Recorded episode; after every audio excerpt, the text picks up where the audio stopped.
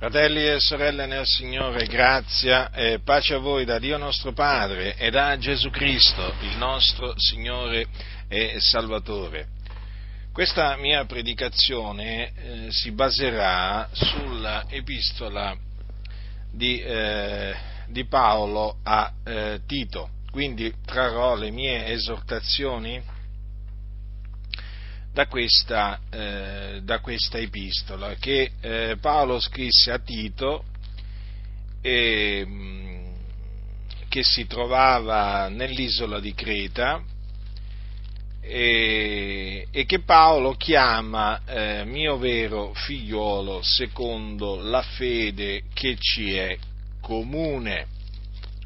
Dunque le cose che eh, vi esporrò sono cose buone, ed utili, a differenza di tutte quelle cose cattive e inutili che oggi vengono predicate e insegnate in seno a molte chiese. Sì, perché bisogna ribadire questo lo voglio dire con forza, oggi trovare coloro che espongono queste cose che io vi eh, sto per esporre è molto raro, perché eh, molti che eh, si dicono pastori non hanno assolutamente voglia di trasmetterle alle chiese. Perché queste cose vengono considerate sostanzialmente come cose inutili, cose da bandire.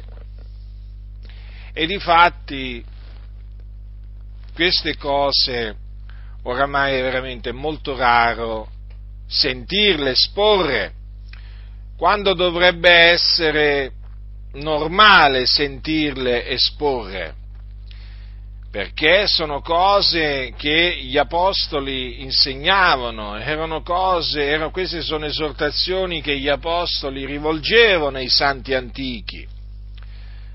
Ma oggi tanti vogliono conformarsi al mondo, al presente secolo malvagio, e quindi pur di piacere a questa generazione storta e perversa in ogni cosa, sono pronti a rinunziare a tutto ciò che è eh, conforme alla sana dottrina, quindi sono pronti a, eh, a insegnare favole, a insegnare comandamenti d'uomini che voltano le spalle alla verità, pur di farsi amici quelli del mondo, perché questo è il loro scopo, farsi amici i nemici di Dio. E naturalmente diventano loro stessi nemici di Dio, perché la scrittura è chiara a tale riguardo. Chi vuole essere amico del mondo si rende nemico di Dio. Quindi che nessuno, che nessuno si metta a volere diventare amico del mondo, perché quelli che fino ad ora sono, hanno voluto diventare amici del mondo sono diventati nemici di Dio e sono stati svergognati da Dio, sono stati abbassati da Dio, sono stati puniti da Dio. La storia è piena di cristiani che hanno voluto fare amicizia con il mondo e sono stati severamente ripresi e castigati da Dio.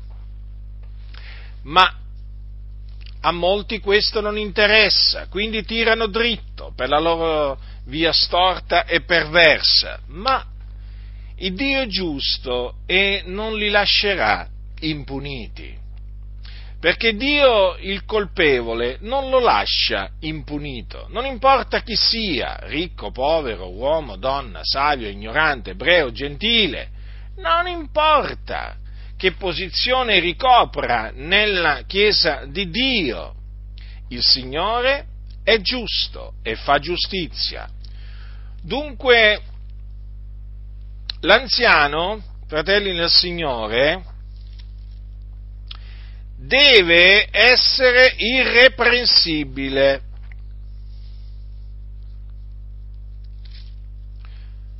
O il vescovo, è eh, chiamato anche così, colui che aspira all'ufficio di vescovo, che desidera peraltro una cosa buona, deve essere irreprensibile.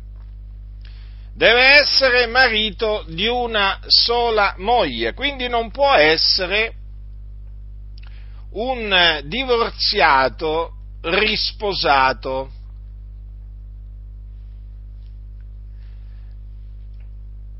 Quindi se un credente è stato chiamato dal Signore, chi è stato chiamato dal Signore quando era già divorziato o risposato, naturalmente, avendo creduto nel Signore Gesù, diventa un figliolo di Dio, entra a, far, entra a fare parte della Chiesa di Dio, ma non può non può diventare vescovo, anziano, perché l'anziano, lo ripeto, deve essere marito di una sola moglie. L'anziano deve avere figlioli fedeli, per cui deve avere figli che non devono essere accusati di dissolutezza e neppure di essere insubordinati, proprio perché l'anziano deve essere irreprensibile. E, come dice la Sacra Scrittura in un altro, in un altro luogo, deve tenere, deve governare bene la propria famiglia e tenere i figlioli in sottomissione e in tutta riverenza. Che se uno non sa governare la propria famiglia, come potrà avere cura della Chiesa di Dio? È sempre Paolo questo che lo dice, ma lo dice a Timoteo. Quindi è evidente che chi ha figli che sono accusati di essere fornicatori, eh, ubriaconi, insomma, che sono accusati di dissolutezza, eh, non può essere anziano. Perché, lo ripeto, Paolo dice che il vescovo bisogna che sia irreprensibile, come economo di Dio. Non deve essere arrogante, non deve essere iracondo, quindi non deve essere pronto all'ira, non deve essere un tipo litigioso, contenzioso. Nel mondo li, li chiamano attaccabrighe. Sapete che in mezzo alla Chiesa ci sono attaccabrighe? Io l'ho scoperto nel tempo. C'è gente che non ha pace, che vuole sempre veramente contendere, litigare. Sempre, alcuni hanno una voglia tremenda di litigare di contendere. E eh, sono quelli pronti all'ira. Eh? Persone che veramente non possono essere, non possono essere anziani questi. Non devono essere ubriaconi, perché appunto non, dice che non, devono, non, deve essere dedito al vino, eh? non c'è scritto che non deve bere il vino, eh? non deve essere dedito al vino, il che è diverso. Un po' di vino si può bere, ma non ci si deve ubriacare le ubriachezze sono opera della carne, gli ubriachi non erediteranno il regno di Dio. Non deve essere manesco, eh, anche questo succede in mezzo alle chiese, che ci sono quelli che sono maneschi, proprio alzano le mani su altri, cosa che non si deve fare. Non deve essere cupido di dis- disonesto guadagno, quindi deve essere uno che, un credente, contento di quello che ha. Non deve essere uno che ama il denaro, perché chi è cupido di disonesto guadagno è amante del denaro. La scrittura vieta di essere amanti del denaro e l'anziano, il vescovo, deve essere un esempio per la Chiesa, quindi non deve essere neppure cupido di disonesto guadagno. Guardate che la cupidigia in mezzo alla Chiesa è molto diffusa, l'amore per il denaro pure. Difatti le denominazioni sono piene di persone sviate, persone che un giorno avevano creduto, poi si sono sviate per amore, per amore del denaro. Perché si sono messi ad amare il denaro. E l'amore del denaro è radice di ogni sorta di mali. E alcuni, come dice Paolo a Timoteo, che vi si sono dati, si sono sviati dalla fede e si sono trafitti di molti dolori. Ci sono molti sviati dalla fede in mezzo alle denominazioni, molti che sono trafitti di molti dolori. Perché? Perché si sono messi ad amare il denaro, sono cupidi di disonesto guadagno loro non amano il guadagno onesto, loro amano il disonesto guadagno. Perché? Perché sono amanti del denaro. Chi si mette ad amare il denaro, sapete che comincia ad amare il disonesto guadagno? Invece chi non ama il denaro è contento di quello che guadagna, poco tanto che sia.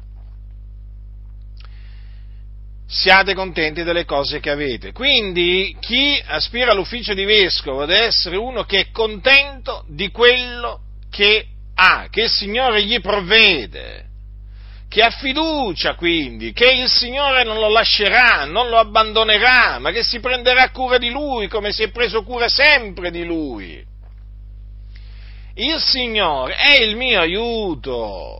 Che mi potrà fare l'uomo? Possiamo mai noi disperare? Come possiamo entrare in disperazione avendo un Dio che ci ha detto io non ti lascerò e non ti abbandonerò? Eh? Un Dio che si prende cura di noi in ogni cosa? Eh? Quindi non deve essere neppure cupido di disonesto guadagno, deve essere ospitale, quindi pronto a ospitare i fratelli. Deve essere un credente che pratica l'ospitalità, deve essere amante del bene, eh sì, perché ci sono anche quelli che amano il male. E naturalmente, appunto perché deve essere amante del bene, deve sapere cos'è il bene, perché molti non lo sanno cos'è il bene, perché infatti molti chiamano il male bene. Sapete che questo avviene in mezzo alle chiese? E che cosa succede? Che quelli che chiamano bene il male poi si definiscono amanti del bene, capito? Eh, beh, certo. Questa è poi la conseguenza, quando invece sono amanti del male. Il bene è bene e il male è male e il Signore eh, dà il discernimento, l'intendimento per, eh, per discernere il bene dal male. E guardate che c'è così poco discernimento oggi in mezzo alle chiese, tanto male viene chiamato bene. Eh? State molto attenti a non seguire quelli che amano il male, che si trovano spesso dietro i pulpiti. Eh? Lo amano il male perché pensano di amare il bene, capite? Perché chiamano il male bene. Guai a loro. Deve essere assennato colui che aspira all'ufficio di vescovo assennato, deve essere una persona che ha senno, che è intelligente, non può essere uno stolto, un insensato, deve essere assennato, deve essere giusto, quindi deve amare la giustizia, praticare la giustizia, deve essere santo, quindi deve procacciare la santificazione, astenendosi dalle concupiscenze carnali.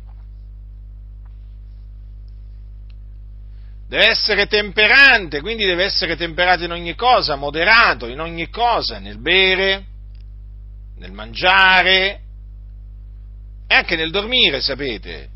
Non deve essere un dormiglione. Ma come qualcuno dirà? Ci sono pure dormiglioni in mezzo alla Chiesa? Ci sono pure dormiglioni! E una parte di questi si addormentano pure durante il culto.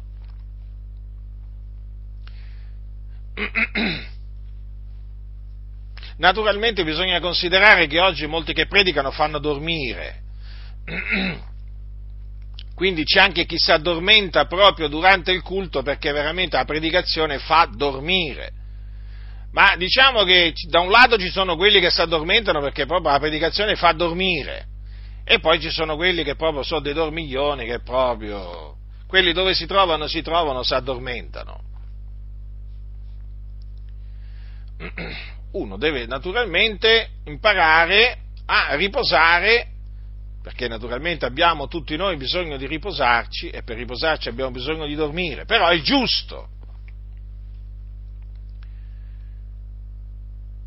attaccato alla fedele parola, attaccato, eh? attaccato deve essere chi aspira all'ufficio, all'ufficio di vescovo. E naturalmente quando uno è attaccato alla parola lo si vede, lo si sente. Alla fedele parola quale gli è stata insegnata, quindi ha ricevuto l'insegnamento della fedele parola. Perché deve essere attaccata alla fedele parola? Onde sia capace di esortare nella sana dottrina e di convincere i contraddittori. Sì, perché solamente quando un credente è attaccato alla fedele parola, che è capace di esortare nella sana dottrina, notate, capaci di esortare nella sana dottrina e di convincere i contraddittori. I contraddittori sono quelli che, che contraddicono, che contraddicono quello che sta scritto, che contraddicono la sana dottrina. Allora, chi è attaccato alla fedele parola, appunto, è capace di esortare nella sana dottrina, perché la conosce, perché è attaccato, perché la taglia dirittamente. Ed è in grado di convincere i contraddittori. Ecco, vedete, deve avere quindi queste caratteristiche chi aspira all'ufficio di vescovo. Deve essere capace dunque di, esortare nella sana dottrina e di convincere i contraddittori. Mm? convincere. Convincere, che cosa significa? Che il contraddittore, chi è attaccato alla fedele parola, cerca di, naturalmente con l'aiuto che viene da Dio, di portarlo sulla retta strada, cioè di portarlo ad accettare la sana dottrina. Vi faccio un esempio. C'è magari chi, c'è magari un credente che nella sua ignoranza eh, non, non, accetta il comandamento per le sorelle di eh, velarsi il capo quando pregano o profetizzano. Ecco, l'anziano eh, deve essere in grado eh, d'esortare le sorelle a velarsi il capo quando pregano, profetizzano, ma deve essere anche in grado di convincere coloro che contraddicono, eh, che quindi non accettano questo comandamento, perché di comandamento si tratta. E per fare questo deve essere attaccato alla fedele parola, perché ci sono molti ribelli, cianciatori e seduttori di menti, come c'erano ai giorni degli Apostoli, fratelli, ci sono ancora oggi. In quel tempo abbondavano tra quelli della circoncisione, quindi tra quei credenti che praticavano la circoncisione, eh? essendo giudei di nascita. Ma badate bene che eh, i ribelli, i cianciatori i seduttori di menti ci sono anche tra quelli che non sono della circoncisione, eh, che sono quindi incirconcisi secondo la carne, e vi posso assicurare che ce ne sono parecchi, ai quali bisogna turare la bocca. Ecco, vedete dunque che cosa bisogna fare nei confronti dei ribelli, dei cianciatori dei seduttori di menti? Non bisogna stare in silenzio, semmai silenzio devono, al silenzio devono essere ridotti loro, perché bisogna turargli la bocca. Ora, per turargli la bocca bisogna essere attaccati alla fedele parola, per turare la bocca a costoro.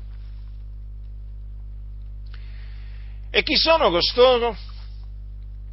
Uomini che sovvertono le case intere quindi mettono sottosopra gli animi dei discepoli, insegnando cose che non dovrebbero, per amore di disonesto guadagno. Ecco, vedete che compare di nuovo il disonesto guadagno. Notate che costoro, che sono ribelli, cianciatori, seduttori di menti, insegnano cose false, perché sono chiamate cose che non dovrebbero insegnare, per quale ragione? Per amore di disonesto guadagno. Quindi sono persone cupide di disonesto guadagno, di guadagno. amano il denaro e l'amore del denaro li porta a insegnare cose che non dovrebbero. Oggi l'amore del denaro spinge a insegnare che i credenti devono dare la decima delle loro entrate, altrimenti Dio li maledice, altrimenti Dio non esaudisce le loro preghiere, altrimenti il Signore non gli fa trovare un lavoro se hanno bisogno di un lavoro, altrimenti il Signore non li guarisce se hanno bisogno di guarigione, altrimenti il Signore non gli provvede una moglie se hanno bisogno di una moglie, o di un marito se hanno bisogno di un marito, un... e così via. Praticamente insegnano proprio questo per amore di disonesto guadagno, perché sanno che poi quella decima di quello, eh, diciamo, di quello stipendio, di quella pensione, andrà nelle loro tasche. Loro dicono portate alla casa di Dio, però in effetti dovrebbero dire, dovrebbero dire portate nelle mie tasche. Hm? Naturalmente ricordatevi che il luogo di culto non è la casa di Dio, perché la casa di Dio siamo noi, ma loro, sapete, fondandosi sull'Antico Testamento, dicono che eh, i credenti devono portare la decima alla casa di Dio, quindi il locale di culto non è la casa di Dio e la decima non deve essere portata né nel locale di culto né da nessun'altra parte, perché sotto la grazia la decima non è un comandamento da osservare. Ora, notate bene quindi che costoro mettono le case sotto sopra tramite tramite veramente queste cose che non dovrebbero insegnare. Un altro, un, altro, un altro, insegnamento che oggi va per la maggiore in mezzo a questi che eh, amano il disonesto guadagno è il, il, messaggio della prosperità, quindi praticamente quel messaggio falso che dice che Dio vuole che i suoi figlioli siano ricchi. E naturalmente affinché i suoi figlioli siano ricchi cosa devono fare? Devono portare la decima, nella casa di Dio, ma non solo la decima, poi si inventano le primizie, si inventano offerte di ogni genere, sempre nella casa di Dio, quindi nelle loro tasche. E questi diventano sempre più ricchi eh? e spolpano il popolo, il popolo del Signore, sfruttano le anime eh? con parole finte, adescano le anime instabili. Ecco, naturalmente questo è un messaggio falso, quello della prosperità, perché abbiamo l'esempio di Gesù che pur essendo ricco si è fatto povero, che era povero, abbiamo l'esempio degli apostoli che erano, eh, erano poveri, hm? quindi non è vero che la volontà di Dio per tutti i suoi figlioli che essi siano, eh, che essi siano eh, ricchi. Il discorso eh, qual è? Che costoro vogliono che i credenti si sviano dalla fede, perché chi vuole arricchire sapete che eh, si svia dalla fede.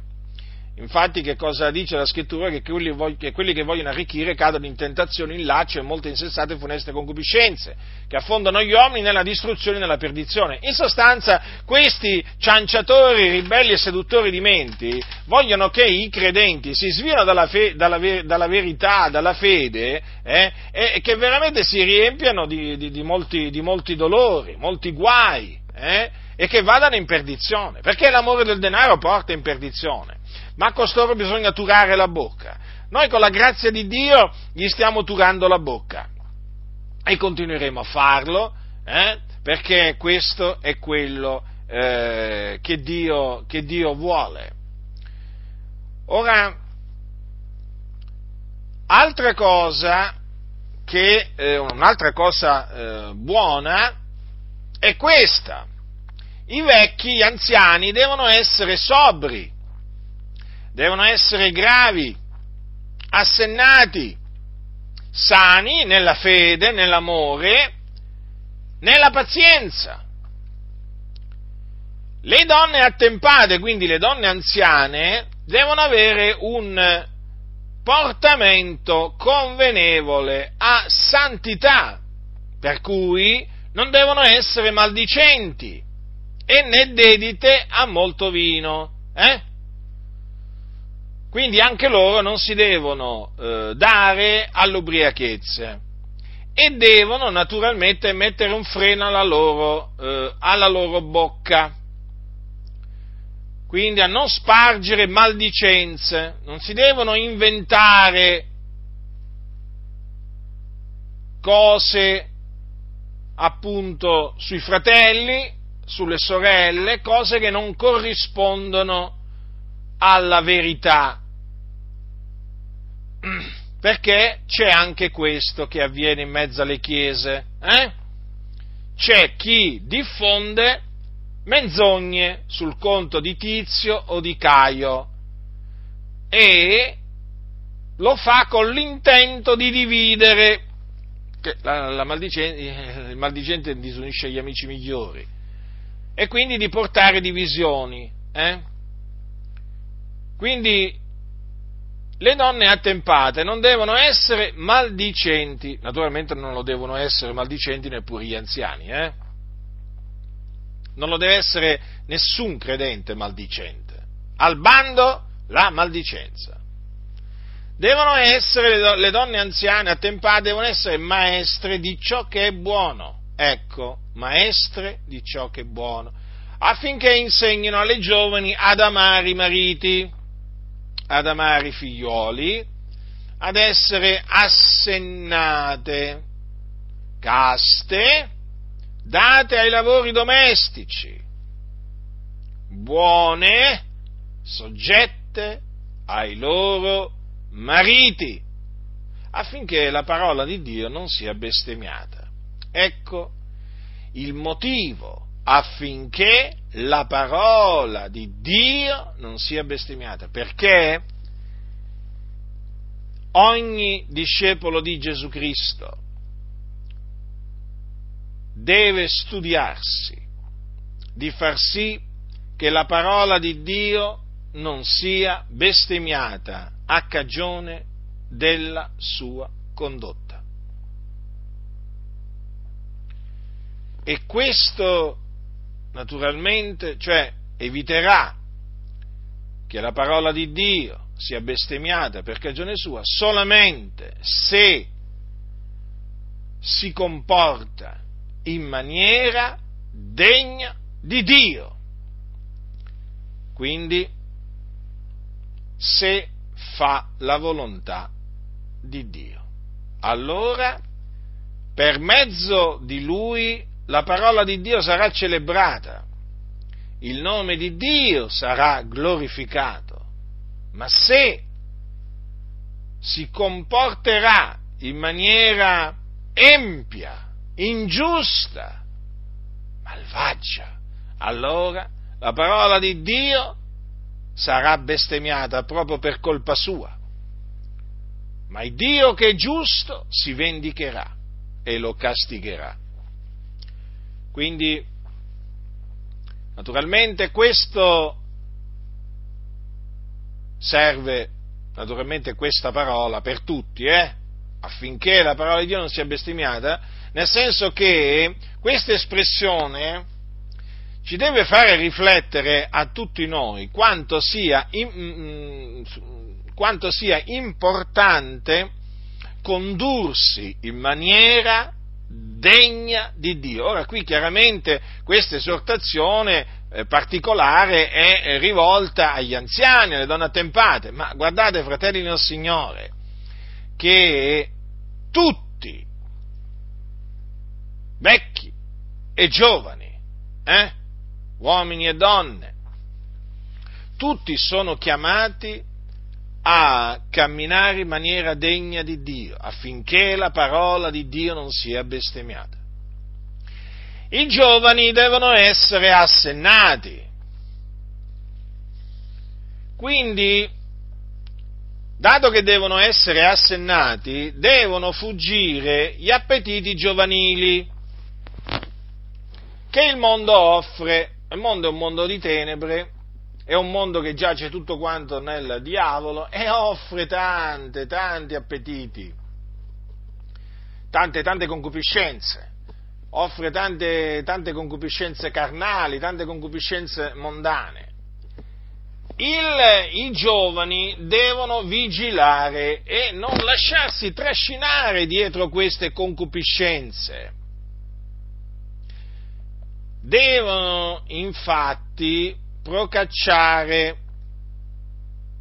giustizia, fede, amore, pace con quelli che di cuore puro invocano il Signore.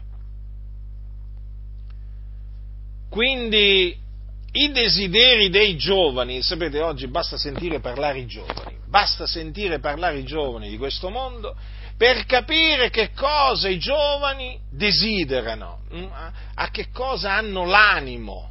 Ecco, i giovani credenti devono contraddistinguersi dai giovani del mondo, devono fuggire gli appetiti giovanili.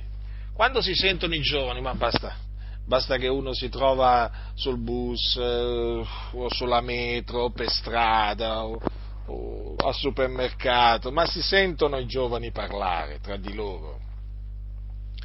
E si capisce, eh, si, si capisce, si capisce che naturalmente loro hanno determinate voglie, determinati desideri. Eh?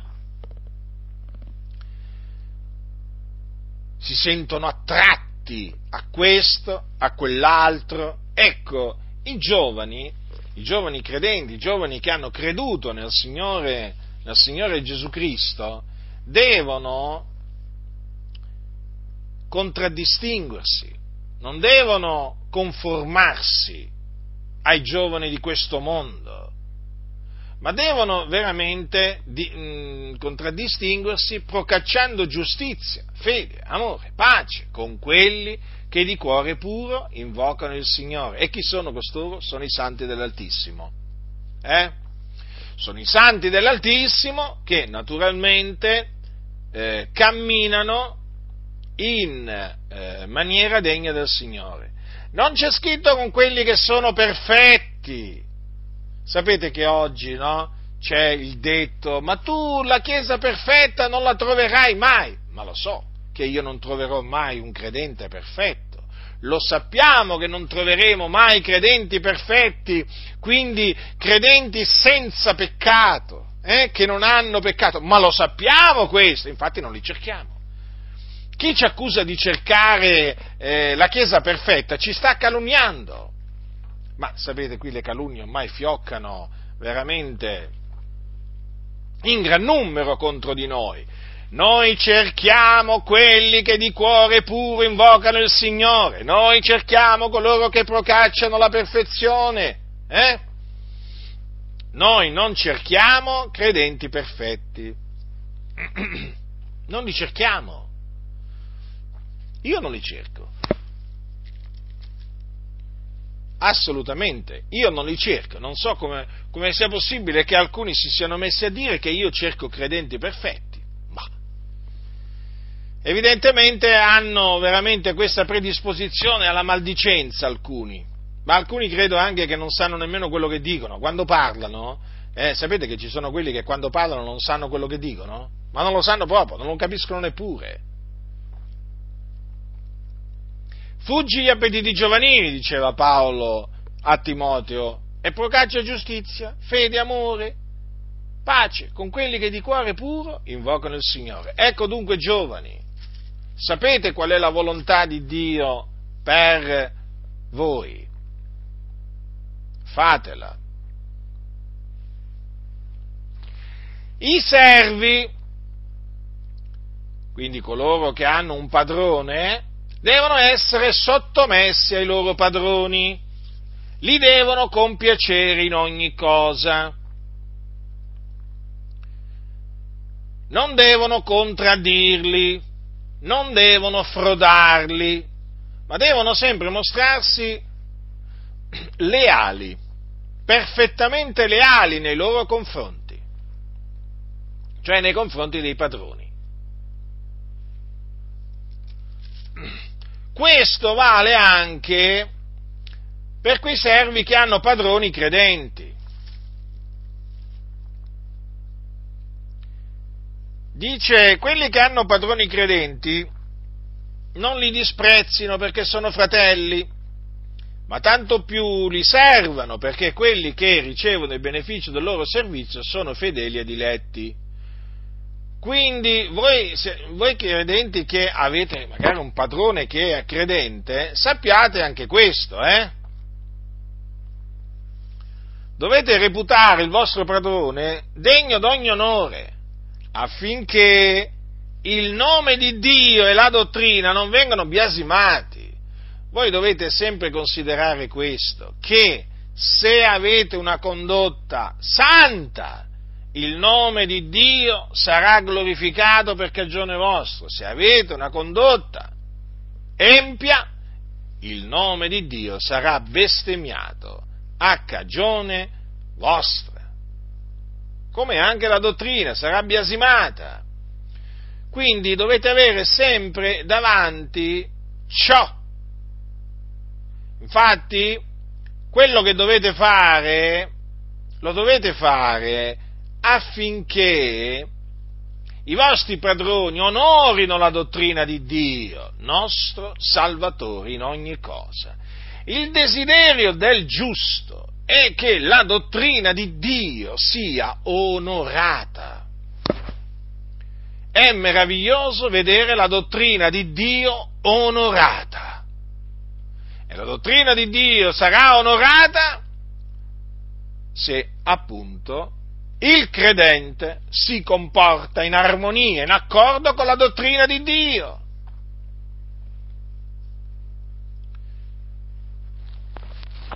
E naturalmente questo perché?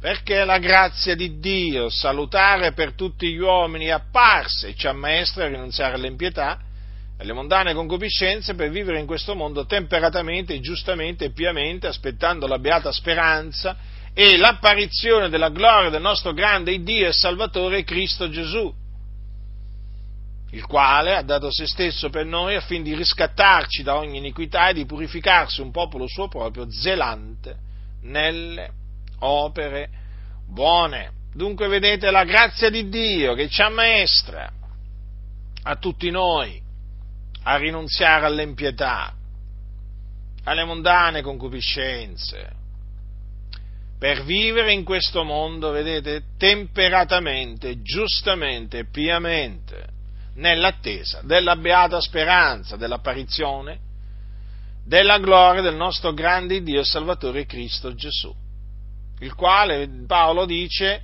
che ha dato se stesso, quindi è morto per noi a fine di riscattarci da ogni iniquità, quindi liberarci da ogni iniquità e purificarsi un popolo suo proprio zelante nelle opere buone. Sì, perché il popolo di Dio è un popolo liberato dai peccati, ma è anche un popolo zelante nelle opere buone.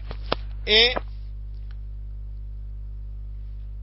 si diletta nelle opere buone si diletta proprio, prende proprio il suo diletto nelle opere, nelle opere buone. Quindi nel fare il bene a tutti, specialmente, come ha detto Paolo ai santi della Galazia, specialmente a quelli della famiglia dei credenti. Perché le opere buone, fratelli, dice così la scrittura, Dio le ha innanzi preparate affinché le pratichiamo. Quindi il popolo del Signore è zelante nelle opere buone. Dovete essere soggetti ai magistrati e alle autorità. Questo dice la Sacra Scrittura. Le autorità, voi sapete che sono ordinate da Dio, voi sapete che i magistrati sono dei ministri di Dio per il nostro bene, per infliggere una giusta punizione contro coloro che fanno il male. Sapete anche che oltre ad essere soggetti ai magistrati, dobbiamo, e, e naturalmente all'autorità, ogni autorità, dobbiamo pregare, dobbiamo pregare per, per loro, perché il Dio vuole questo, che noi preghiamo per ogni autorità. Come dice infatti Paolo a Timoteo, eh, affinché possiamo menare una vita tranquilla e quieta in ogni pietà e onestà. Perché le autorità sono ordinate per il nostro bene, i magistrati sono ordinati per il nostro bene, tant'è che vengono chiamati ministri di Dio. E dunque è giusto nel cospetto di Dio che noi preghiamo per loro. Certo, la prima cosa che, per la quale dobbiamo pregare affinché il Signore li salvi, perché voi sapete che Dio, come dice la Scrittura, vuole che tutti gli uomini siano salvati e vengano alla conoscenza della, della verità, quindi Dio vuole anche salvare dei magistrati, delle autorità, e quindi è giusto che noi ci ricordiamo nelle nostre preghiere dei magistrati e dell'autorità ed è giusto, ed è giusto anche che noi ringraziamo il Dio per l'opera eh, utile che fanno i magistrati e le altre autorità a favore degli uomini, tra cui ci siamo anche noi, perché dobbiamo riconoscere che eh, fanno un'opera utile fanno veramente un'opera utile, sia i magistrati che poi anche le altre autorità. E noi questo lo riconosciamo. Ecco perché, ecco perché dovete, eh, diciamo, abborrire, abborrire le barzellette, sai, eh, le maldicenze contro, contro, contro le autorità, contro, contro, i magistrati, perché ci sono molti che prendono piacere eh, eh nel, ehm, nel parlare male dei magistrati, delle autorità, nel raccontare eh, barzellette e così via. Noi siamo il popolo di Dio e noi rispettiamo i magistrati e le autorità e naturalmente eh, esortiamo ad essere sottomessi a loro. E naturalmente ricordiamo anche che se uno fa il male, eh, poi naturalmente patirà per mano dei magistrati, patirà la punizione che Dio gli infliggerà, perché il magistrato, diceva Paolo, non porta la spada in vano. Oggi molti hanno dimenticato che il magistrato è un ministro di Dio, un ministro di Dio, lo ripeto. Eh? Ecco perché Paolo dice il magistrato è un ministro di Dio per il tuo bene, ma se fai quello che è male temi, perché egli non porta la, spo- la spada in vano. Poiché egli è un ministro di Dio per infliggere una giusta punizione contro colui che fa il male. E badate bene che se colui che fa il male si chiama cristiano evangelico pentecostale, faccio un esempio, ma voi che cosa pensate? Eh? Che il magistrato non sia autorizzato a punirlo? No, no, il magistrato punirà pure il cristiano evangelico pentecostale che fa il male. Molti questo lo hanno dimenticato. Poi che cosa succede? Succede che quando questi cristiani evangelici pentecostali vengono arrestati, eh, vengono arrestati e condannati, ecco che cominciano a gridare alla persecuzione Ma quale persecuzione? Quella è una punizione, non una persecuzione a motivo di giustizia, perché hanno fatto il male, hanno fatto il male. C'è chi ha commesso reati di pedofilia, di ladrocinio, eh, c'è, chi è, c'è chi ha mm, preso eh, soldi sporchi dalla, dalla, dalla, dalla, criminalità organizzata, insomma, poi quando mh, mm, c'è addirittura anche chi si è messo a spacciare droga. Insomma, ci sono in mezzo alle chiese persone che, da, persone che, si danno al male. E poi naturalmente arriva il magistrato mandato da Dio per infliggergli una giusta punizione, ma quello si deve ravvedere e convertire. Il magistrato ha fatto il suo dovere, ha fatto il suo dovere ma chi fa il male si deve ravvedere e convertire e non può dire ah sono perseguitato a motivo di giustizia, no, no, no, tu sei, sei punito a motivo della, tua, della tua malvagità, non perseguitato a motivo di giustizia. E quindi noi riconosciamo che l'opera del magistrato è utile, è utile anche naturalmente quando il magistrato infligge una giusta punizione contro quelle, quelle chiese o, quelle, o, quei membri di chiesa che fanno il male. Che cosa possiamo dire? Ciò che è giusto è giusto, ciò che è male è male. Quindi se naturalmente ci sono le prove, se le accuse sono diciamo, vere nei confronti di quella chiesa o di quell'associazione evangelica, cristiana o nei confronti di un pastore, se le accuse sono vere perché sono dimostrate, eh beh, arriverà la condanna, arriverà la giusta punizione. Quindi è giusto rispettare le autorità, onorare le autorità per quello che fanno, eh? come anche naturalmente ringraziare ringraziare Dio per quello, per quello, che fanno, perché veramente fanno tanto bene alla, ai cittadini, eh, sia i magistrati che le altre, le altre, autorità. Dobbiamo sempre considerare queste cose, fratelli, sono cose, sono cose importanti. Dovete essere ubbidienti, pronti a fare ogni opera buona, appunto perché il popolo di Dio deve essere un popolo zelante nelle opere buone, quindi quando avete l'occasione di fare del bene a qualcuno, fategli bene. Non dovete dire male ad alcuno, vedete la maldicenza, eh? la maldicenza è condannata. Eh? Naturalmente questo non significa che non dovete esprimere un giudizio eh, su colui che fa il male, no, nella maniera più assoluta, ma non dovete inventarvi cose contro le persone, eh? dovete dire solo ciò che è mh, verità, in altre parole, dovete bandire la menzogna. Allora, se bandite la menzogna non direte male ad alcuno, eh? perché direte solamente ciò che è verità. Non dovete essere eh, contenziosi, quindi non dovete essere litigiosi, state tranquilli, eh? non cercate di litigare,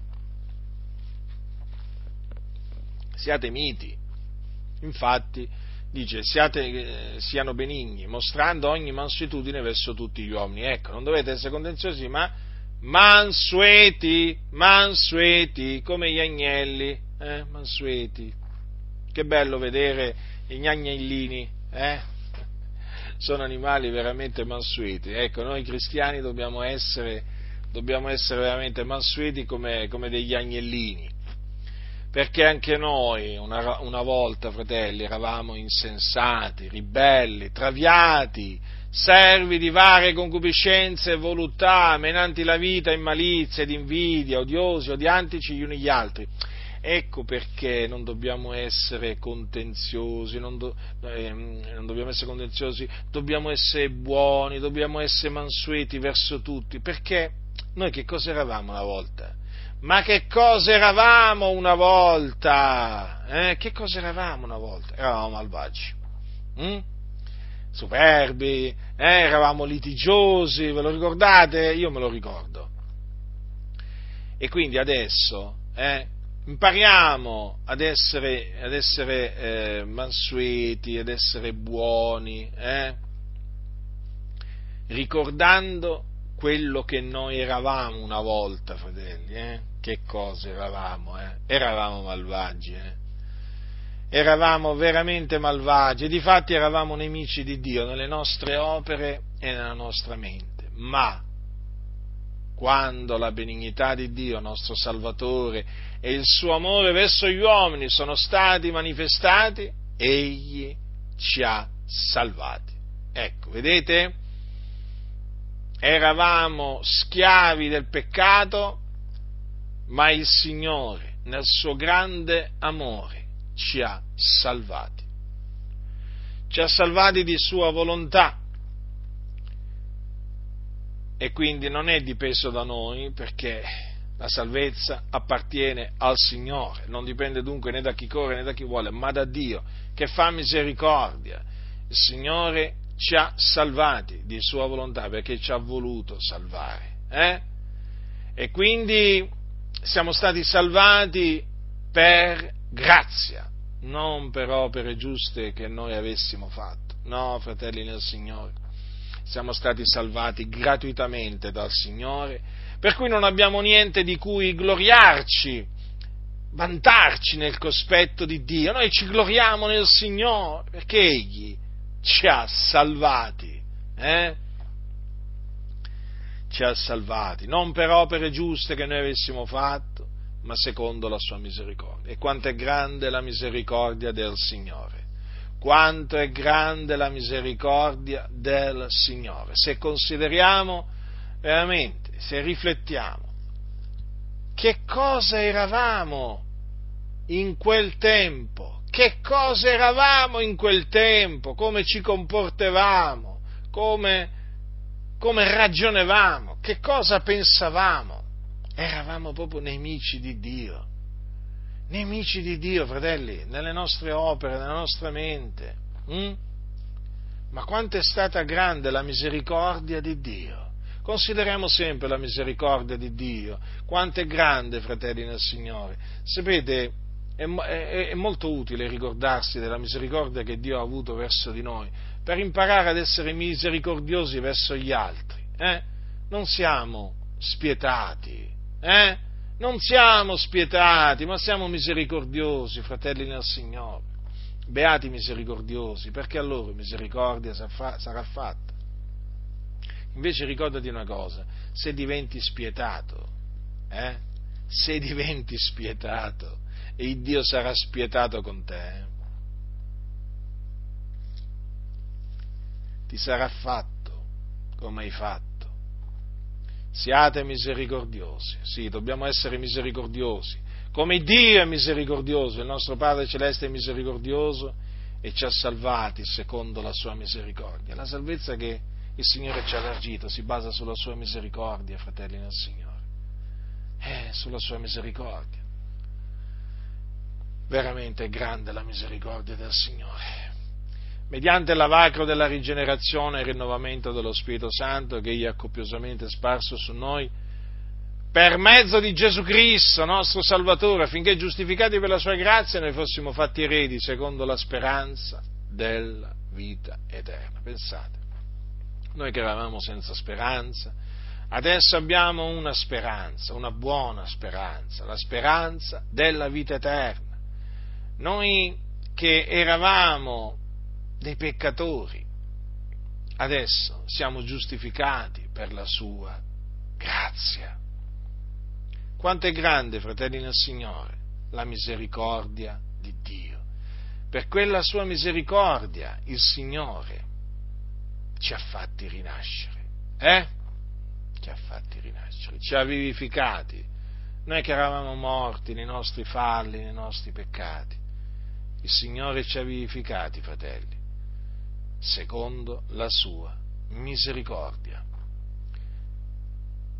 Queste cose, fratelli, sono buone e utili agli uomini.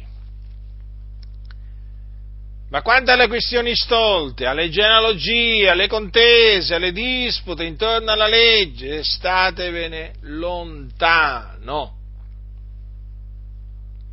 perché sono inutili e vane. Sapete chi sono quelli che si danno a queste questioni stolte, alle genealogie, alle contese, alle dispute intorno alla legge? Sono gli uomini settari, i quali dopo una prima e una seconda ammonizione li dovete schivare perché costoro sono pervertiti e peccano condannandosi da loro stessi.